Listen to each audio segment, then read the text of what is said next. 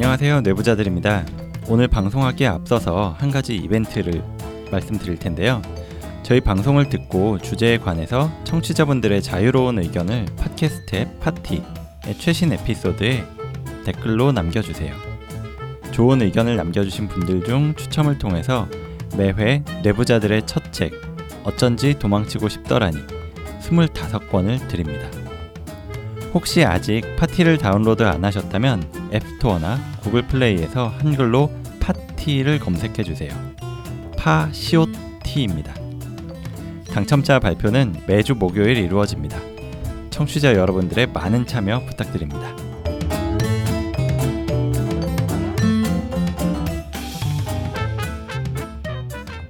안녕하세요. 젊은 정신과 의사들이 하는 솔직하고 은밀하고 자상한 정신건강과 마음 이야기 내부자들입니다. 언제나 그랬듯이 저희 먼저 소개부터 드리고 시작할게요. 네, 안녕하세요. 윤희우입니다.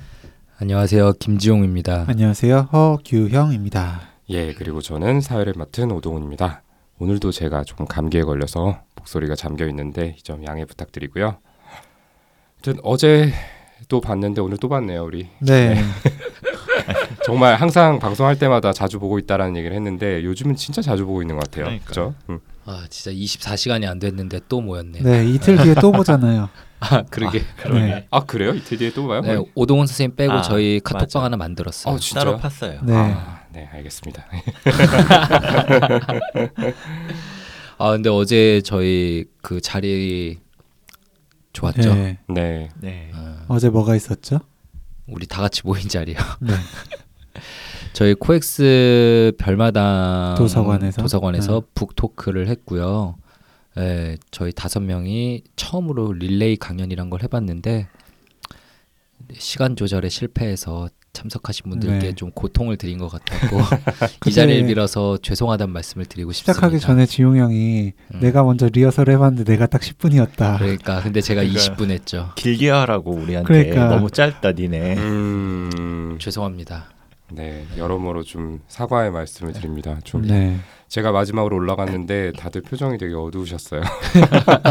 이거 언제 끝나? 약간 이런 느낌이었어요. 네, 어제 저희 와이프도 왔는데 희우 강연 굉장히 좋았대요. 너무 네. 내용도 충실하고 잘하는데 말이 너무 느리다. 분명히 나 같으면 10분 정도면 그거 끊을 수 있을 것 네. 같은데 어, 너무 잘 들리긴 했지만 좀 느렸다. 음. 그리고 전반적으로 다들 길었다. 음, 라는 얘기가 많았었거든요. 네, 네. 죄송하다는 말씀 꼭 전해드려 주시고요 와이프분께. 아 그리고 또 어제 강연을 저희가 사전에 그 도서 사이트에서 음. 댓글로 신청을 받아서 네. 음. 이제 참석자분들을 모집을 했는데 이제 현장에서 진행을 하다 보니까 이제 그 자리에서 관심을 갖고 즉석에서 참여하신 분들도 많이 계셨어요. 네, 거기가 굉장히 오픈된 공간이더라고요. 아, 네네. 네. 이제 그런 것들을 조금 맡기는 또 어려운 상황이어서 이제 결과적으로는 미리 신청을 했음에도 불구하고 자리가 없으셔서 뒤에서 좀 서서 보신 분도 맞아요. 계셨을 음, 것 같아서. 네. 좀 죄송한 마음이 많이 들더라고요. 그냥 돌아가신 분도 계실지도 몰라요. 진짜 아, 죄송하죠. 그러니까요. 네네. 이제 출판사 쪽에서도 이 행사를 이제 기획하신 분들이 굉장히 좀 죄송하다는 말씀을 전해달라고 하셨고요. 맞습니다. 혹시 이제 댓글로 사전에 당첨이 되셔서 참석을 하셨는데 조금 불편하게 보셨거나 아니면 돌아가셨던 분이 계시다면은 미리 좀 저희 쪽에 연락을 주시면은 저희가 이제 또 강연을 계획을 하고 있잖아요. 네. 네. 그렇죠. 언제죠? 4월 20 25일 25일이죠. 네, 네, 교보 빌딩. 광화문 교보 빌딩에서 네. 300석 규모의 네. 이번에는 정말 저희 아이들이 뛰어노는 자리가 되겠네요. 네, 네. 300석 규모의 강연을 계획하고 있고요. 어제 그 출판사 쪽에 연락을 달라고 뭐 이렇게 얘기를 아, 하셨었는데 예, 참 네, 그렇게 네, 말씀하셨어요. 네, 예. 출판사에 근데 어떻게 연락하죠? 그러니까 이제 저희 네. 메일로 연락을 네, 주시면은 저희가 저희가. 전달해 드리는 게 좀 더 나을 것 같아요. 음, 네. 그분들께는 저희가 좀 그 신청 수와 네. 상관없이 좀 우선적으로 강연 음. 자리에 모시려고 하고 있거든요. 그러니까 네. 꼭 연락 주시고요. 저희가 한번 이제 음. 예행 연습을 했으니까 다음에는 시간 배분도 잘 하고 네. 훨씬 더 알찬 내용을 컴팩트하게 전달해 드리도록 하겠습니다. 끝나면 그 옆에 있는 광화문 숲에서 뭐 뒷불이나 이런 게 있나요? 초청해 주시겠죠? 네. 좀 무슨 소리 하는 거야? 화내는 거예요 지금? 아니 그건 아니고요. 네. 아 근데 어제 사실 강연하면서 저희 마지막에 저희 되게 죄송스러운 마음이 되게 커졌잖아요. 많이 지치셨을 것 같다. 네. 막 이- 그리고 음. 막 아, 청취자분들께 미안하다 이러고 있었는데 끝나고 사인 책 사인 받으러 너무 많은 청취자분께서 와주셔가지고 그렇죠. 어 진짜 감격이었어요. 네, 너무 네. 감사했습니다. 네, 정말 저희는 사인이요? 막 네. 그 사인하는 자리를 가질 수 있냐고 해서 네. 그러니까. 사, 사인이요? 뭐한책 가지고 오신 분 진짜 없는 것 같던데 네, 한막세 분쯤. 계시는 거 아닌가 이렇게 음, 생각했는데 어, 진짜 줄이 길어서 네. 너무너무 감동했고 그 아직도 이렇게 사인 해드리면서 뭔가 좀 부끄러운 그런 마음이 들어요. 내가 이런 걸 해도 되나 싶은 네, 마음이 좀 그러니까. 들고요. 또그 시체를 보면 다 더 부끄럽죠. 그렇죠. 악필이어서 네. 그게 너무 부끄러워요, 사실. 네. 네임펜이 저랑 안 맞는 것 같아요. 뭔가 좀 잘 맞는 펜을 찾아야겠다라는 생각이 듭니다. 다음에 그냥 사인용 붓, 펜을- 붓을 갖다 드릴게요. 네, 멍을 갈아가지고 펜타스를 하고 허경 선생님 사인하고 나면 자리가 없어. 이제 그렇죠. 아무튼 아 그리고 이거 또 말씀을 드려야겠네요. 이 EBS 프로그램 이거가 이제 사전에 저희가 공지를 드렸었는데 계획하고 좀 달라졌죠. 네. 저희가 그 힐링 프로젝트죠. 내 마음의 안정 기지라는 프로그램 파일럿 프로그램을 저희가 EBS와 함께 하게 되었거든요. 바닷가에 갑니다. 네. 바닷가에 여행을 가는 그런 프로그램. 여행을 가서 저희랑 상담도 하고 여행도 하고 음, 예. 맛있는 것도 윤희 선생님이 해주고 뭐 그런 음. 프로그램인데 왜 저만 하죠? 예 원래는 이제 그 손정 선생님은 빼고 오동훈 선생님, 윤희 선생님, 김지용 선생님 저 이렇게 넷이서 같이 가려고 했는데 이게 스케줄이 계속 저희가 정신없어서 바뀌다 보니까 오동훈 선생님 안타깝게도 같이 못 하게 됐어요. 네. 네. 네 음. 그렇게 됐습니다. 네. 대신에 저희 뇌생망 클리닉을 같이 했던 손인정 선생님이 같이 네. 가게 되었습니다. 네. 네. 근데 뭐 손정 선생님 소개하기 전에 좀 아쉬운 척이라도 해주시면 안 돼요? 아 좀? 저 지금 목소리가 되게 좀 네. 침울하지 네 않았나요? 너무 이렇게 바로 다음 대체자를 얘기하시는 네. 게좀 네. 안타깝네요. 아 많이. 저는 정말 네. 오동훈 선생님 같이 가고 싶었거든요. 됐어요. 저희는 이미 마음 상했어요. 저희는 저. 네. 모 유명 연예인 분 대신에 오동훈 선생님을 선택했었잖아요. 그러니까요, 저는. 맞아요. 네. 네. 지용형이랑 그때도 통화했었지만 나의 음. 1순위는 오동훈이다라고 제가 그러니까요. 분명하게 얘기했거든요. 아, 됐어요. 필요 없습니다. 아예 이미. 1순위가 아니라 예. 이거 아니면 안 한다 이렇게 어. 얘기했었는데 저는 그 그러니까. 정도는 아니었어요. 사실 속마음은 네, 네. 뭐 저 없이 얼마나 잘 되는지 저는 시청자 입장으로 한번 지켜보도록 하겠습니다. 제가 뭐 동훈이한테도 얘기했지만 네. 이 파일럿을 무조건 정규로 편성을 시켜서 다음에 같이 가는 걸로 원대한 꿈을 가지고 있습니다. 원대한 꿈을 꾸고 계신데 네 분의 케미가 어떨지에 달려 있네요. 잘하세요. 그러니까. 되게 싸늘한 네. 예, 그러면은 뭐 이 정도로 저희 근황과 잡담 토크는 정리하고요. 오늘 정비소 시간에 어떤 이야기 할지 소개해드리겠습니다. 오늘 정비소 시간에는 저희 게시판에 올려주신 질문 사연에 관련한 얘기를 나눠볼 텐데요. 먼저 사연을 듣고 어떤 사연인지 거기에 대해서 얘기해 보죠. 우리 오리지널 사연 요정 떠오르는 에이스 윤유 선생님께 부탁드리겠습니다.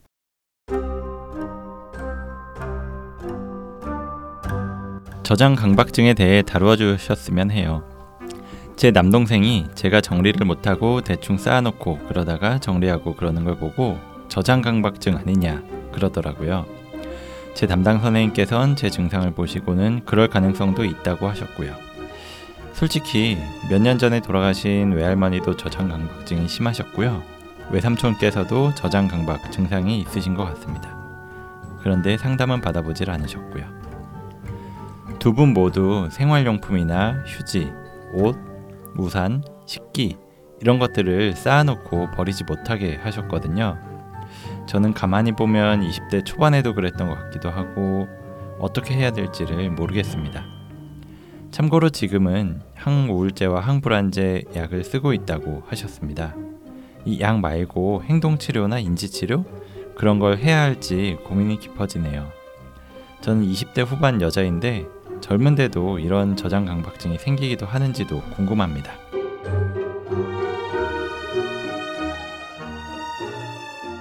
네, 사연 주셔서 감사하고요. 다 들으면서 좀 어떤 생각들이 드셨나요? 네, 제가 굉장히 정리를 좀 못하고 또 좀 쌓아놓고 또 물건 잘 버리지 못하는 그런 편이거든요. 그래서 이제 대학교 가기 전에는 이제 초등학교, 중학교, 고등학교 뭐 이런 책이나 물건 다 버리지 못하고 다 쌓아놓고 있었어요. 음. 음, 나중에 또 언젠가 쓸 일이 생길 것 같기도 하고 또 한 번이라도 가끔씩 또 보면 그때 기억들이 막 떠오르잖아요. 음. 네. 너무 아쉬워서 버리지 못했었는데 좀 공감을 많이 하면서 들었던 것 같아요. 음. 그리고 또 요즘에 또 보셨을 수도 있는데 미운 우리 새끼의 김종국 씨가 이번에 새로 들어오셨잖아요. 네. 그러면서 또 보니까 또 몇십 년 된 물건을 다 쌓아두고 살고 계시더라고요. 음, 맞아요. 네. 그런 장면이 좀 떠오르기도 하고 어쨌든 사연자분께서 어느 정도셔서 남동생도 저장강박 아니냐 그런 얘기를 또 하시고 본인도 굉장히 좀 걱정을 하시는지 어떤 상태인지 좀 궁금하기도 하고 그렇게 들었습니다. 저도 좀 물건 잘 못 버리거든요. 저 어제 그 강연회 때 입고 간 니트 네. 그 옛날에 와이프를 소개팅할 때 입었던 옷이어가지고 아, 와이프가 아직도 입냐 이러던데 10년이 넘은 거거든요. 예. 근데 사실 뭐 나는 늘 바로 바로 정리해서 물건이 쌓이거나 지저분한 일은 없다라고 자신 있게 말할 만한 사람이 뭐 얼마나 있겠나 싶어요. 여기 있는 저희들 뭐 제가 지금 대충 봐도 없을 것 같고요. 뭐 반박을 아마 하실 것 같아도 제가 학교 때 기숙사 방 다 들어가 본 적 있는 것 같아서 어 뭐 다 어느 정도인지는 알 것 같아서 근데 이 외할머니 외삼촌께서 좀 독특하신 면이 있으시긴 했던 것 같아요 사연자 분의 경우에는 뭐 사실 그런 이유가 있어서 음, 모으고 안 음. 버리고 그런 거는 아니고 그냥 안 버렸던 것 같아요. 청소를 안 하고 쌓아둔 거지 이걸 못 버려서 놔둔 건 아니기는 했었던 것 같고 음. 그래서 한 뭐 몇 달에 한 번이나 뭐 1년에 한 번 이렇게 어느 날 갑자기 필 받을 때가 있어요. 아 오늘 음. 버려야겠다라고 음. 아, 생각하면은. 음, 그냥 진짜 잡히는 것 중에 거의 한 절반 정도는 다 갖다 버리고 그랬었던 것 같아요. 아. 저도 옷장 털어내는 게 한 1년에 한 번 정도 갑자기 음, 음. 있어요 필 받아가지고 음. 그럴 때 연락 좀 주세요. 제가 차 가지고 갈게요. 그거 가져가려고요. 네. 옷. 예, 아무튼 뭐 지용 형이 얘기한 것처럼 정리를 잘 안 하는 편이라고 스스로 생각하는 분들이 굉장히 많을 텐데 어, 사연자분께서는 아무래도 동생의 얘기뿐만이라기보다는 또 가까운 음. 식구 두 분의 특이한 모습을 기억하시기 때문에 더 네. 걱정하고 네. 이렇게 신경을 쓰신 게 아닐까 싶기는 합니다. 우선 궁금해하시는 저장 강박에 대해서 좀 알아봐야겠는데요. 음. 저장 강박은 강박장애 한 증상이라고 할 수 있죠. 네네. 넓은 음. 의미에서. 근데 DSM-5 이 5판부터는 저장 장애, hoarding disorder라는 진단으로 분류되고 있습니다. 여기에 대해서 좀 설명 좀 해주시죠. 네, 쉬운 설명 전문가인 제가 말씀드리겠습니다. 그러니까 저장 강박 장애, 저장 장애는 주거 공간의 상당 부분을 차지할 만큼 많은 양의 음. 그러니까 또 그럴 만한 가치가 없는 사물들을 모아두고 그걸 버리지 못하거나 혹은 버리려고 하지 않는 증상이 있고 또 그것 때문에 생기는 일상의 지장이 클 때 진단을 고려하게 됩니다. 그러니까 일상의 지장이라는 게 과연 어떤 거냐라고 좀 생각을 하실 수가 있는데 뭐 요리하거나 잠잘 공간 자체가 부족해지고 또 심할 때는 집안에서 이동이 불가능해지고 또 집안에 뭐 쥐나 바퀴벌레가 늘어서 위생상의 문제가 생기고 또 더해서 뭐 가족 간의 불화, 이웃 간의 불화나 법적인 문제까지도 생기게 되는 이런 상황을 일상의 지장이라고 합니다. 어, 아까 방금 동훈이가 얘기를 했는데 이전에 DSM-4까지는 강박장애 하나의 유형이었거든요. 음. 그런데 DSM-5에서는 독립된 진단으로 나오게 되었습니다.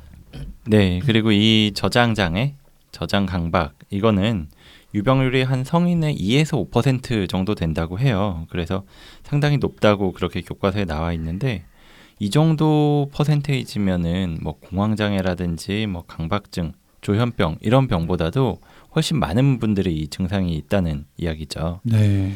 근데 실제로 진료를 보러 오시는 분들은 기억해 보면은 별로 떠오르지 않을 정도로 그거보다는 많이 적은 것 같아요. 아무래도 이 증상이 너무 심하지만 않으면 일상을 뭐 위협하거나 그렇진 않아서 그런 것 같긴 해, 하고요. 제가 직접 본 건 아니지만 음. 그 광주 정신건강병원에 아, 있을 때 예, 예. 형을 엽총으로 쏘겠다는 그분이 아, 네, 그러게요. 네, 요것만- 굉장히 심각하신 음. hoarding disorder 환자분이셨죠. 음, 그렇죠. 담당하셨던 환자분이신데 아니 기억을 제, 못 하신 제? 환자분은 아니에요. 네, 아 파- 그래요? 단지 파- 저를 파트. 죽이겠다고 했을 아. 뿐. 예. 예, 당직이었는데 예, 그때 그렇죠. 어, 갑자기 생각나네요. 그왜 죽이겠다고 하신 거예요? 그러니까 그분은 물건- 본인의 침이 네. 묻은 물건은 버리지 못하는 그런 강박 증상이 있으셨어요. 음, 예, 그래서 뭐 약도 예. 약 봉투에 어, 침이 봉투 닿으면 약. 봉투까지 봉투 채로 드시고 막 음, 그, 예, 그런 맞아요. 증상이 음. 있으셨거든요. 네. 예. 근데 그런 걸 결국 이제 행동 치료로 하고 있었는데 당직 시간에 그게 컨트롤이 안 되니까 당직 의사들을 다 부른 거예요. 음, 근데 마침 그날 당직 의사가 김종 선생님이었고 음, 했는데- 그 과정에서 네 그때 1년차 완전 초반이었는데 예, 휘둘릴 수밖에 없죠. 네, 휘둘리던 상태에서 이제 저희가 네. 예, 제지를 하는 과정 음. 중에 굉장히 격양이 되셨고 음. 그러면서 이제 내가 나가면 너 엽총으로 쏴 죽이겠다라는 말씀을 하셨는데 완전 심플한 그러니까 hoarding disorder는 아니잖아. 완전 거의 OCD의 OCD. subtype이긴 한데. 네. psychotic 네. 레벨이었지. clozapine도 썼었던 것 음. 같은데 막. 네, 특정 사물만 저장하는 경우도 있다고 해요. 책 저장. 네, 이게 좀 아마 공감하시는 분들이 그래도 좀 있지 않을까 싶고요. 어, 저요 저. 음. 제가 다른 물건은 정리를 잘하지만 책만큼은 좀 잘 못 버려서. 네. 음. 책을 그만큼 안 산다는 얘기겠죠. 네. 아니요, 근데 이게 좀 문제가 있는 게 책이나 음. 아니면 문서 같은 거 있잖아요. 네. 특히 뭐 이전에 뭐 논문 뽑아놓은거나 음, 이런 것들을 좀 잘 못 버리겠어요. 이거 아, 보나마나 안 보잖아요, 사실. 네, 맞아요. 음. 예, 그냥 우리 전월 발표하려고 음. 한번 뽑아서 읽고 음. 해놓은 건데 그냥 뭐 언젠가부터 그냥 그런 것들은 좀 버리기 그렇다라고 생각이 들었는데 음. 지금 그래서 책장이 되게 지저분해요. 음. 책도 뭐 거의 몇 년 동안 안 보는 것들도 다 정리 네. 안 하고 책장에 꽂혀져 있고 그런 상태입니다. DSM-5도 버리고 왔던 저로서. 그러니까 허경 쌤이랑 저랑 좀 대조적이네요. 아니요, 근데 저도 음. 초등학교 전과가 아직도 본가 있을 정도예요. 음. 그건 좀 네. 이상한데. 어, 그거 좀 심각한데. 네, 그런가요? 네 말이 좀 샜는데 음. 동물 저장도 있다고 해요. 네, 아, 비교적 네. 심각하다고 하고요. 동물 음. 학대, 동물 뭐 관계망상, 치매 이런 거랑 연관돼 있다고 음, 하기도 하고. 그렇겠네요, 이건. 저 음. 옛날에 또 봤던 기억이 그 기니피그 이런 거 30마리 정도 그때 집에 키우는 분 음. 저희 환자분 중에 누구 있지 않았나요? 아, 네, 있었어요. 네, 네, 계셨어요. 그쵸. 막 네. 방에 온통 네, 그 맞아요. 동물들로. 가득 차고 음. 배설물로 가득 문을 차고. 열지 않고 그방 음, 안에서 그쵸. 그렇게 하시는데. 네. 아, 근데 그분은 pure한 이제 뭐 강박장애 subtype이나 사이코시스였지. 아니면 예, 그 저장 장애라고 하기보다는 조현병의 한 증상이셨어요. 음. 네. 맞아요. 그리고 사연자분께서 젊은 나이에도 증상이 생길 수 있냐고 했는데 오히려 그런 경우가 대부분이에요. 음. 어떤 연구에서는 20세 이전에 증상이 있었던 걸로 기억하는 분들이 70% 이상이고 40세 이후는 4% 이하밖에 안 된다라고 음, 알려져 있어요. 네. 음. 대부분 성인기 이전부터 이 저장 강박 증상을 자각하거나 주위에서 인지하고 있다고 보시면 될 것 같습니다. 네. 그런데 이제 저장 강박은 앞서 말씀드렸던 것처럼 또 이제 저희가 이걸 이제 단독으로 이 증상을 주소로 찾아오신 분을 본 적이 없다 이런 얘기도 잠깐 드렸잖아요. 네. 이렇게 정신과에서 자주 이렇게 접하게 되는 증상이나 진단은 아닙니다. 하지만 치료받지 않고 증상이 오래되다 보면 본인뿐만 아니라 함께 사는 가족들까지 일상생활에 어려움을 겪고 고통을 느끼다가 결국에는 입원 치료까지 받게 되는 분들이 종종 계시죠. 네. 이런 경우에 본인은 저장 행동이 문제라는 병식이 없거나 좀 있더라도 미미하기 때문에 비자발적으로 입원 치료를 받게 되는 경우들이 생기고요. 네, 라니 쌤 님도 그 정도로 중증은 아마 아니실 것 같다는 생각이 들긴 해요. 아마 본인은 굉장히 좀 힘드실 수 있겠지만요. 음. 근데 어쨌든 그 사실 물건 좀 안 버린다고 강제로 뭐 입원을 한다든지 하는 게 말이 되냐 이렇게 생각하실 수도 있을 것 같아요. 하지만 꼭 입원하셔야 되는 경우가 있죠.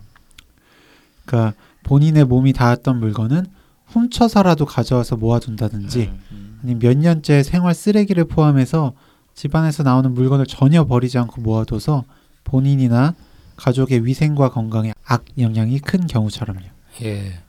아마 뭐 그렇게 극심한 경우가 아니라면 치료받지 않고 어느 정도 고통을 그냥 감수하면서 지내는 분들이 많을 것 같고 병이라고 일단 생각 잘 못하실 것 같아요. 네. 예, 그래서 알려진 것보다 유병률이 높은 거고요. 예, 뭐 TV 프로 뭐 사실 세상에 이런 일이 이런데 생각보다 자주 나오잖아요. 네, 맞아요. 맞아요. 네. 네. 예, 정말 막 집이 넘쳐가지고 그렇게 되는 경우들 음. 나오던데 음. 몇 년째 쓰레기 봉투를 집 안팎에 말 그대로 가득 쌓아놔서 막 벌레나 쥐가 끓고 집 앞 통행이 어려워서 민원이나 이제 방송사 제보를 통해 세상에 알려지는 분들인데 아마 청취자분들도 보신 적 있을 거라고 생각합니다. 네. 음, 맞아요. 저도 뭐 여러 가지 프로그램에서 봤었던 기억들이 막 떠오르고요. 근데 이런 증상들은 사실 본인도 힘들고 괴로울 텐데 이게 병이다라는 인식을 뭐 본인이든 아니면 주변 사람들이든 하지 못해 가지고 오랜 시간 동안 그렇게 지내오신 거라는 생각이 들고 그래서 안타깝기도 해요. 저희가 여러 가지 정신질환들에 대해서 좀 설명을 하면서 이 정신질환이라는 게 스펙트럼, 연속선이라는 이야기를 많이 했었던 것 같아요. 이 저장 강박 증상도 뭐 처음 시작될 땐 어, 이게 병이야? 싶을 정도로 별게 아닌 것부터 시작하기 마련이거든요. 그러다가 점점 정도가 지나쳐서 문제가 된다고 보는데 초반엔 정말 뭐 병인지 모르고 지내다가 완전히 심해진 다음에서야 고치려고 하니까 되게 변하지 않고 어려운 경우를 많이 보는 것 같아요. 네. 이 사연자분께서 지금 어떤 상태인지에 대해서 얘기를 이제 좀 더 나눠봐야 될 텐데 아무래도 본인의 상태나 생활을 아주 자세히 밝히신 건 아니라서 좀 여러 가지 추측을 해봐야 될 것 같습니다. 네. 이분이 정신과 진료를 보고 계시다고 했는데 항우울제와 항불안제를 앞서 이제 사연에서는 빠졌지만 이 4분의 1 용량으로 드시고 계시다 이런 말씀을 하셨어요. 뭐 짤막하지만 말씀하신 증상과 치료 과정을 놓고 봤을 때 현재 어떤 상태일지 좀 생각을 해볼까요? 아, 네. 저는 그 4분의 1을 좀 눈여겨서 봤었는데요. 우울 증상이 미쳤을 영향을 좀 생각을 먼저 해봤어요. 그러니까 우울한 기분이 치료되지 않고 장기간 지속되다 보면 뭐 당연히 식욕이나 수면 이런 데도 변화가 오고 또 에너지 레벨도 병적으로 떨어지게 되거든요. 그렇게 되면 이전에는 뭐 즐겁게 하던 일, 익숙하게 잘 하던 일도 할 의욕이 없어서 하지 못하게 됩니다. 그러니까 워낙에는 깔끔한 성격이라 집안 정리나 개인적인 위생 관리를 잘 하시던 분들도 그렇게 하지를 못하게 되는 거죠. 음, 사연자분께서 항우울제를 드시고 있다고 한 게 만약 뭐 다른 우울증이나 불안 이런 게 있어서 약물 치료를 시작하신 경우라면 충분한 기간 알맞은 치료를 통해서 우울감이 호전되도록 하시는 게 우선이라고 생각합니다. 그러니까 그냥 저장 강박, 저장 장애였다면 항우울제를 4분의 1 용량이 아니라 더 고용량으로 사용을 하지 않으셨을까라는 생각이 좀 들긴 음흠. 하거든요. 네. 어쨌든 그렇게 어, 항우울 치료를 꾸준히 하셔서 만약 좋아지시고 나면 음. 지금 남동생이 저장 강박이 아니냐고 할 정도로 관리가 되지 않는 모습도 달라지지 않을까 싶습니다. 네. 어, 그럴듯한 설명을 해주셨네요. 그리고 우울 상태에서는 주위 환경뿐 아니라 특히 이제 스스로의 상태, 언행에 대해서 부정적으로 평가하게 되는데요. 저희가 항상 얘기한 부정적 사고가 특징으로 있잖아요. 네. 예, 앞서 말한 정리를 이제 귀찮아하는 대다수 사람들의 수준인데 그냥 그 정도 수준인데 내가 저장 강박이 있나 이렇게 괜히 그 부정적 사고 때문에 더 걱정하고 자책하게 되는 건 아닌가 이렇게 음. 싶기도 하고요. 네. 네. 그럴 수도 있고 또 약에 대해서 이야기를 듣고 그걸로 추측을 하다 보니까 저는 항우울제도 드신다고 했지만 항불안제도 드신다고 했거든요. 네. 그래서 좀 다른 맥락으로 불안 증상 때문에도 영향을 받았을 수 있다고 봐요. 이 불안 증상이 심해지면 뭐 마른 날에는 우산 장수 아들 걱정, 뭐 비 오는 날엔 부채 장수 아들 걱정 한다는 그런 속담처럼 만사에 막 불안과 걱정이 심해질 수가 있거든요. 그러면서 나를 둘러싼 뭐 모든 상황에 대한 불안이 극심한 경우에 진단하는 뭐 범불안장애에 대해서도 이전 방송에 이야기하기도 했는데요. 이렇게 불안이 심해지다 보면 주위 사람들의 언행에 신경을 많이 쓰고 또 이전이라면은 그냥 웃어 넘기거나 아니면은 별다른 신경 안 쓰고 넘어갈 수 있는 그런 이야기를 자기한테 중요한 문제라고 생각을 할 수가 있고 뭐 동생이 그냥 스쳐 지나가듯이 지적한 거를 전과 다르게 막 전전긍긍하면서 내가 진짜 그런가? 내가 이 병이 있나? 뭐 이런 식으로 생각할 수도 있을 것 같아요. 이렇게 사연자분의 포커스를 맞춰서 이야기를 해주셨는데 어, 저장 강박에 대한 일반적인 관점에서 얘기를 해보자면은 이 사연자분께서는 아직 나이가 젊기 때문에 해당되지는 않지만 노인분들의 경우에 이런 증상이 발생했을 때는 치매 가능성도 고려를 해야겠죠. 음. 특히 아까 이제 음. 세상에 이런 일이 이런 얘기를 드렸는데 이렇게 TV에 소개되는 사례들을 보면은 대부분은 노인분들이었던 것 같아요. 네. 음. 예. 뭐 74세 최모 할아버지가 폐지를 모아다가 집에 쌓아두고 계시고 몇 년째 네. 예, 82세 박모 할머니가 못 쓰는 가전제품이며 가구를 버리지 않아서 집에 들어갈 틈이 없다. 네. 음, 음. 뭐 이렇게 나온 그런 방송들을 본 기억이 나는데 원래 이런 증상이 없다가 노년기에 갑자기 발생을 했다면은 치매로 인해서 판단력이나 추론 능력을 전담하는 전두엽 부위가 손상이 됐거나 아니면 빈곤망상 같은 정신병적 증상이 발생했을 가능성을 좀 우선적으로 고려를 해야 될 것 같습니다. 네.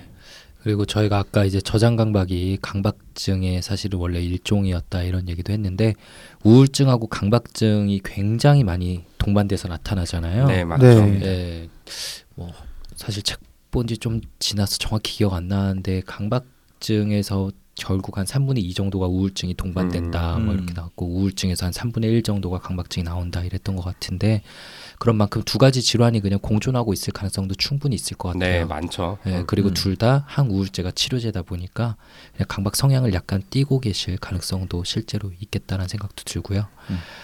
그리고 또 한 가지 생각이 드는 건 이런 면이 최근에 새로 생겼다기보다도 이전부터 이제 성격적으로 두드러지는 경우일 수도 있어요. 어, suggestibility, 그러니까 피암시성이 높아서라고 표현할 수 있을 텐데 예를 들어 누가 나한테 어, 너 요즘 얼굴이 좀 안 좋아진 것 같은데 무슨 걱정 있어?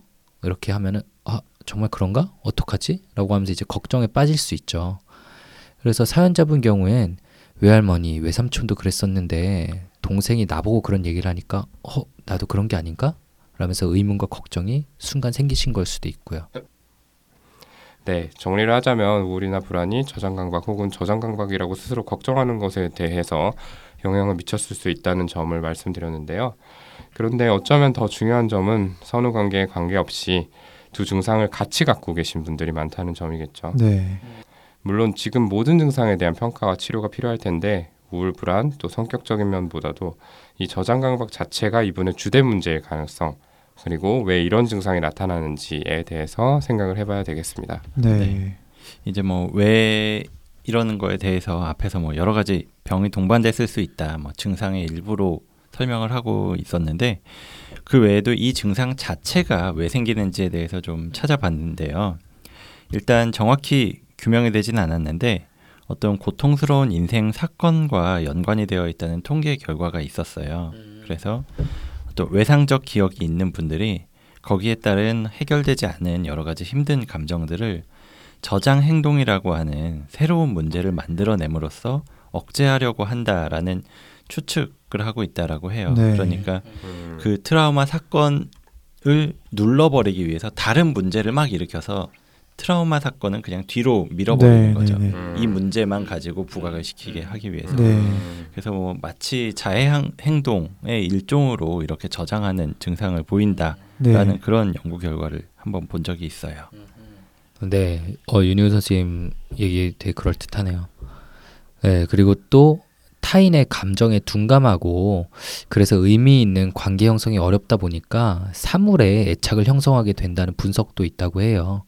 이런 경우에는 이제 병식이 결여돼 있어서 이게 병이란 생각이 없어서 치료가 더 어렵다고 하고요. 뭐 증상의 정도가 어느 정도신지 저희가 정확히 모르겠지만 본인 스스로 상태를 걱정하고 계신 이 사연자분께 해당되는 내용은 아닌 것 같긴 합니다. 네. 그리고 어, 강박 장애에서처럼 뭔가 마술적 사고가 관련되어 있는 경우도 있습니다. 강박 장애에서 좀 예를 들어보면 숫자 4를 내가 봤을 때 그 4를 보면 가족 중에 누군가에게 뭔가 큰 문제가 생긴다고 믿어서 음. 그 4라는 숫자를 보면 뭔가 기도를 한다든지 그거를 뭔가 그런 생각을 없애버리려는 시도를 그렇게 하시잖아요. 음. 그러는 것처럼 어, 나의 물건에 어떤 종교적이거나 어떤 미신적인 의미가 있다고 생각을 하시는 거예요. 그러니까 아까 말씀드렸던 환자분을 예로 들어보면 자신의 침이 묻었던 물건을 물건을 버리지 못하는 건 그 물건에 나의 어떤 일부라고 생각하시기 음, 때문이거든요. 내 어떤 내 몸에 문제가 생긴다거나 그 물건이 버려지면 음흠. 그런 식으로 마술적 사고가 연관이 되어 있을 수도 있다는 거죠. 음, 네. 그 정도까지도 있고 아니면은 그냥 단순하게 정말 가볍게는 내가 여기에 얽힌 어떤 추억들이 있는데 이거를 버리면은 그 추억도 같이 잊어버릴 것 같다. 나중에. 맞아요. 어, 네, 저도 좀 더 이상 안. 오, 네. 음, 그런 것 때문에 모아두고 계신 분들도 많이 있긴 한 것 같아요. 아니면 허규영 선생님 초등학교 전과에 뭔가 버리기 싫은 기억이 있나 보네요. 네, 그런 것도 있고 이제 제가 그때 굉장히 공부 잘했던 시절이니까 저희 리즈 시절이잖아요. 초등학교 때가 네, 뭔가 제 자존감을 유지시켜주는 그런 물건. 네, 좋습니다. 여러 가지 가능성에 대해서 저희가 이야기를 나눠봤는데요. 그러면은 실질적으로 이분한테 좀 어떤 조언을 드리면 좋을까요? 좀 어떻게 해보면 도움이 될까 이런 방법에 대해서 제시를 해드리면 좋을 것 같아요. 네. 자세하게 말씀을 들어보는 게 우선이겠죠. 그러니까 문진을 해서 평가를 하고 이렇게 해서 정확한 진단을 내리는 것이 우선일 것 같고요. 사연 보내주신 사연자분도 본인의 증상이나 중증도에 대해서 객관적인 평가를 계속해서 들어서 또 알고 있어야 치료받을 동기가 생기고 또 그 중간에 지치지 않으실 수 있겠죠. 물론 이제 이미 지금 치료를 받으시고 계시는 중이시잖아요. 그래서 주치의 선생님과 충분한 면담을 통해서 현재 본인의 상태를 알렸다면은 다행이긴 한데 또 어, 일부는 말씀드리긴 했지만 또 다는 말씀 못 하셨을 가능성도 있거든요. 만약 아직 확실하지 않아서 궁금한 부분이 있다면 진료 때 조금 더 편하게 말씀하시면 좋을 것 같습니다. 네, 근데 이런 행위 문제의 경우에는 증상을 객관적으로 그 주치의에게 알리려면 아무래도 말로는 부정확하거나 부족할 수 있어요. 네, 저희도 그렇죠. 환자분들께서 이런 얘기를 하실 땐 사실 머릿속에 잘 안 그려지거든요. 그래서 이런 집에서의 그 모습 뭐 환경에 대해서 사진이나 동영상을 찍어가면은 사실 보여드리면 확 느낌이 와닿을 수 있죠. 네, 음, 참, 좋은 방법이네요. 최근에 뭐 네. 일상 루틴을 적어가도 좋고 기억하고 있는 이전 증상들에 대해서도 이렇게 적어가시면은 진료 시간은 한정돼 있고 자세하게 설명하기 힘들 테니까 도움이 좀 되실 것 같습니다. 네, 그런 것도 좋을 것 같고 저 같은 경우에는 혹시나 이분이 동의를 하신다면은 그 동생분한테나 뭐 진료 시간에 전화 같은 걸 해서 약간 물어볼 수도 있을 것 같아요. 어느 정도냐? 그냥 뭐 스쳐가는 식으로 물어본 건지 아니면은 정말 심해가지고 자세히 설명을 해주고 그러실 수도 있거든요. 그런 것도 도움이 될 것 같고요. 그래서 어쨌든 충분한 평가를 한 다음에 뭐 우울이나 불안 아니면 다른 정신과적인 증상이 동반돼 있는지 뭐 이런 것들을 다 충분히 평가한 다음에 치료가 필요한 저장 강박 수준이다라고 가정을 한다면 이 약물 치료를 좀 충분 용량으로 올릴 필요도 있을 것 같아요. 이분이 아까 중간에 이야기한 것처럼 항우울제나 뭐 항불안제를 4분의 1 용량으로 드신다고 했는데 혹시나 이 증상 자체가 너무 심하면 다시 조금 용량을 올려야 할 필요도 있을 것 같다 라는 생각도 들기도 합니다. 맞아요. 그리고 중요한 거는 이 약물 치료가 충분한 기간 동안 꾸준히 받는 게 필수적이에요. 특히 이런 저장 증상 같은 경우에는 금방 치료가 안 되고 좀 오래 가는 경향이 있거든요. 음. 그러니까 당장 효과가 없다고 약물 치료를 그만두고 그러는 건 좋지 않습니다. 네, 맞습니다. 그리고 또 다른 강박 증상들하고 마찬가지로 인지행동 치료가 또 중요한 음, 치료법이겠는데요. 네. 그러니까 행동을 수정할 목표를 정하고 그 구체적인 항목을 체크하는 방식으로 이루어지는데 사실은 이제 이게 집에서 벌어지는 일이다 보니까 쉽지 않은 측면이 있어요. 네. 예. 증상이 이제 집에다가 물건을 모아놓는 것이다 보니까 좀 치료자가 직접 확인을 하기도 어렵고 네. 그렇죠. 예, 그래서 입원을 해서 증상이 좋아졌다가 퇴원을 해서 다시 집에서 지내게 되면 또 그 환경에 노출이 되면서 증상이 원상복구되는 경우도 있습니다. 글쎄. 방식으로 치료자가 집에 찾아가서 다 버리라라는 얘기도 있는데요. 글쎄요, 이거 예 현실적인 치료 환경상에서 네. 좀 시행하기는 어려운 방법인 것 같고 그렇죠. 제 생각에는 이 사연자 분께서 한번 음, 가지고 있는 물건들 특히 이제 본인이 좀 모으는 것 같다라고 느껴지는 음. 물건들을 리스트를 작성해서 정리해 보는 것도 좋을 것 같아요. 네. 그러니까 어떤 종류들이 있는지 쭉 써보고 그 중에서 제일 버릴 만한 것하고 끝까지 못 버리겠는 거를 이렇게 순위를 좀 매겨보는 음. 거죠. 그리고 제일 윗순위에 있는 그러니까 음. 좀 제일 버리기 수월할 것 같다라고 음, 생각되는 음. 것부터 한번 버려보려고 시도를 해는 것도 음. 방법일 것 같아요. 네, 그러니까 그리고 그렇게 리스트 하시면서 응. 거기에 관련된 감정 있잖아요. 음. 네, 이걸 내가 왜 못 버리겠는지, 음. 네, 그런 이유 같은 것도 좀 같이 적어 보시면, 그렇죠. 그리고 저는 개인적으로 더 나아가서 생각하면은 그 물건을 실제로 다음 치료에 가져와서 네, 병원에 버리고 가도 될 것 같아요. 음. 작은 물건이라면 음. 맞아요. 그 리스트의 아. 순서대로. 네, 일단 음, 얘기를 나눠보고 그렇죠. 버려보는. 네. 그러니까 제가 말씀드렸던 거는 이제 자발적으로 한번 인지행동 치료적인 기법을 시행해 보라라는 말씀이었는데 음. 선생님들 얘기 듣다 보니까 이걸 또 치료자 선생님하고 음. 같이 상의를 해서 좀 계획적으로 해보는 것도 좋겠다 이런 생각이 드네요. 음. 맞아요. 그리고 그렇게 이 버리기 전에 하고 있는 여러 가지 걱정들, 뭐 공상들, 상상들 이런 것들이 실제로 버려보면 사실 별거 아닐 수도 있거든요. 음, 정말 그렇죠. 그 감정이 심하게 올라오지 않을 수도 있고 생각보다 아무렇지 않을 수도 있으니까 음. 그렇게 리스트를 정해가지고 하나씩 해보는 거 꽤 분명히 도움이 될 겁니다. 네, 결국에 핵심은 불안이잖아요. 그 물건을 버렸을 네, 때 맞아요. 음. 네. 무언가 어떤 일이 나한테 생길 거다라는 음. 불안인데 막상 실제로 버리고 나면은 아무 일도 안 생기는 경우가 대부분이거든요. 그래서 네. 실제로 이거는 이 저장 강박에만 해당되는 게 아니고 강박증 역시 마찬가지잖아요. 음. 내가 두려워하는 것, 두려워하는 상황에 노출됐을 때 실제만 그만큼의 불안이 발생하지 않는다는 것을 확인을 하게 되면은 다음번에는 그 상황을 조금 더 수월하게 직면할 수 있다라는 거. 음. 그러니까 예. 오동원 이- 선생님 다음 녹음 때 그 논문들 좀 들고 오세요. 저희가 불태워 드릴게요. 그러게요. 네, 고려해 보겠습니다. 저도. 네. 좋습니다. 이 정도로 마무리를 좀 하려고 합니다. 아무튼 이 사연자분께서 또 꺼내시기 어려운 얘기셨을 것 네, 같아요. 맞아요. 예. 네.